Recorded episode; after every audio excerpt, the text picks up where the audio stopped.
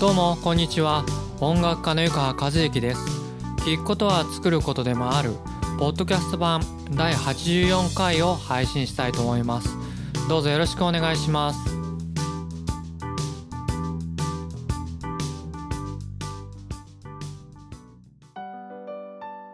それでは今回のテーマは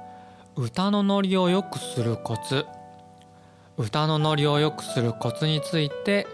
お話してみたいと思います。これもですね知ってしまうと簡単です、えー、知らないとですねなんとなく気づかないまま歌ってしまいますね、えー、その結果ですね僕なんか思うには調子の良い時と調子の悪い時の差がすごく出るような気がしています。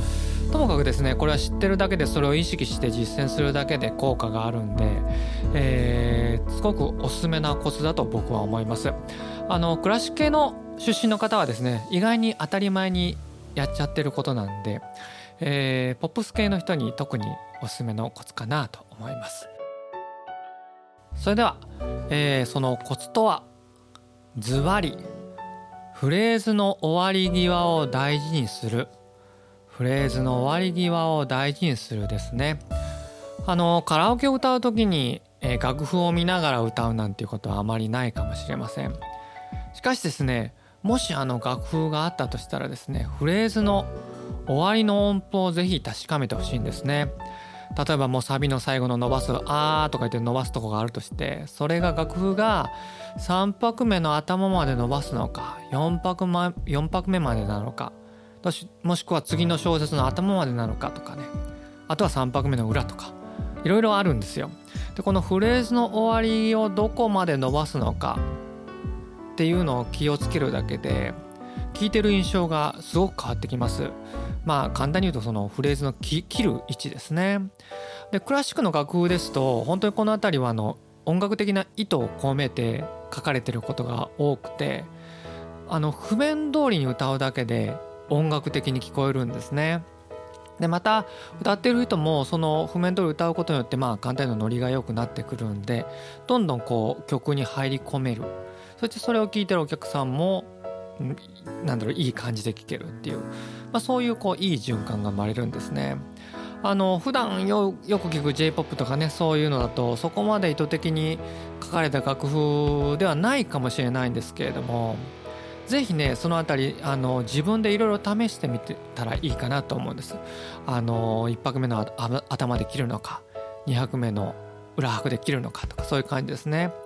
一見あの歌のその最初のタイミングアタックですね。パッという声声の出だしの部分がノリを作るように感じてしまいがちなんですけれども実のところ僕の経験的な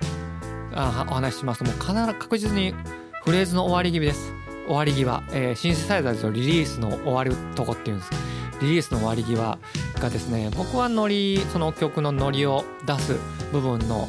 とても重要な部分になってると思います。ぜひですね、えー、最初ちょっと慣れないうちは難しいかもわからないんですけれどもいろいろ試してみてぜひ自分のものにしていただけたらと思います。